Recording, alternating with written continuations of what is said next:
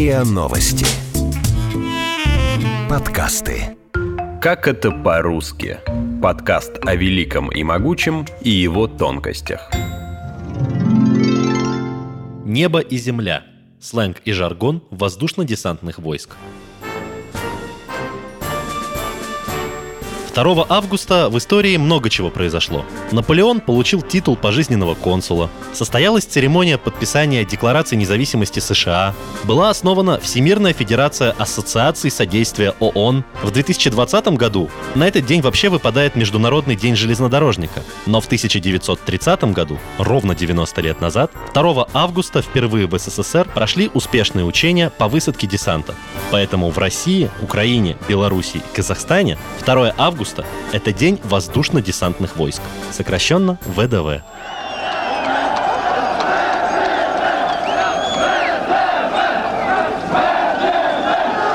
Вы в фонтане купаться пойдете? Нет. Мы что, идиоты, что ли? Нет, нет, конечно. Нет, а нет. купаются в фонтане чисто ВДВшники.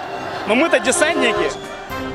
Сами десантники в шутку расшифровывают ВДВ как «войска дяди Васи». По дяде Васи имеется в виду Василий Филиппович Маргелов, легендарный командующий военно-воздушными войсками СССР. Хоть Маргелов был не первым, а восьмым на этом посту, но именно с периодом его руководства связывают расцвет ВДВ. Василий Филиппович считал, что современные войны можно выиграть только за счет мобильности войск, поэтому основой любой операции видел воздушный десант. Чтобы выполнять свою роль в современных операциях, надо, чтобы наши соединения и части были высокоманевренными, укрытыми броней, обладали достаточной огневой эффективностью, хорошо управляемы, способны десантироваться в любое время суток и быстро переходить к активным боевым действиям после приземления. Вот, по большому счету, идеал, к которому мы должны стремиться. При Маргелове значительно выросли ассортимент и качество технического оснащения воздушно-десантных войск. Специальные виды стрелкового оружия, колесная, гусеничная и плавающая боевая техника, новые виды самолетов.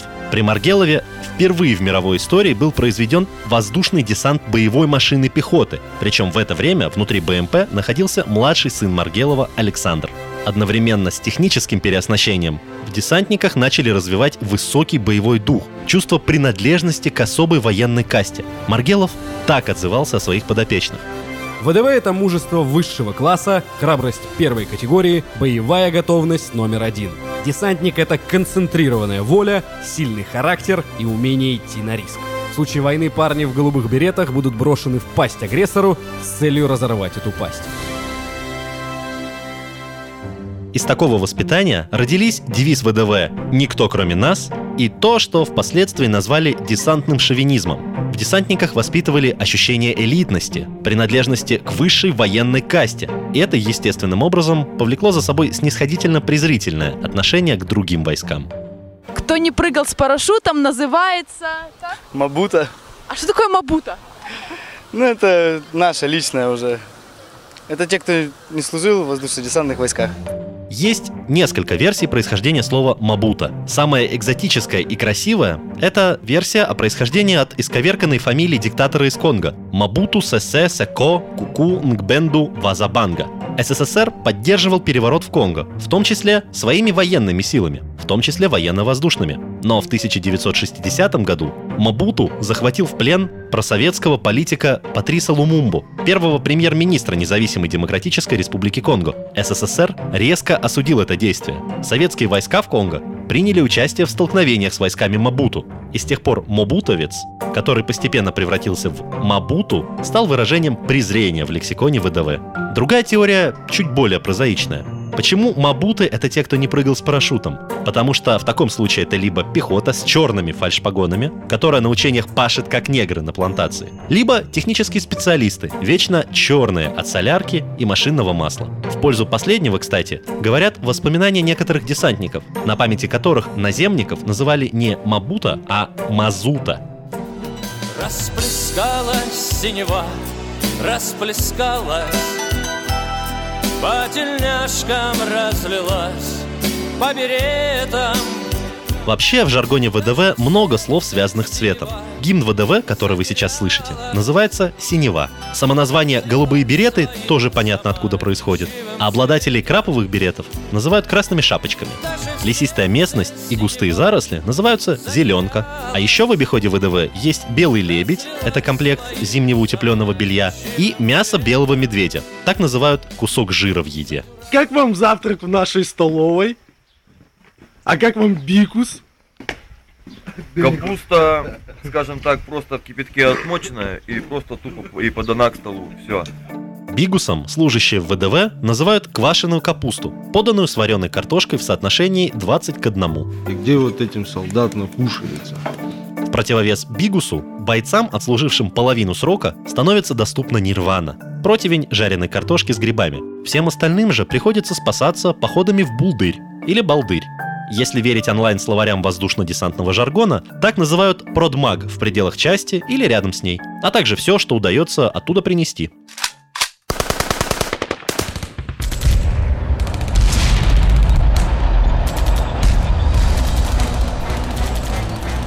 Ну и, конечно же, не может у одного из самых технически оснащенных видов войск не быть своих словечек для разного вида оружия и техники. Базовой единицей личного вооружения является автомат Калашникова. На сленге ВДВ – длинный. Специально разработанный для десантников складной АК называется кладенец, а его укороченная версия – короткий или ублюдок. Из-за своей формы и способа хвата пулемет Калашникова называют гитарой, а автоматический гранатомет на станке АГС – гусем.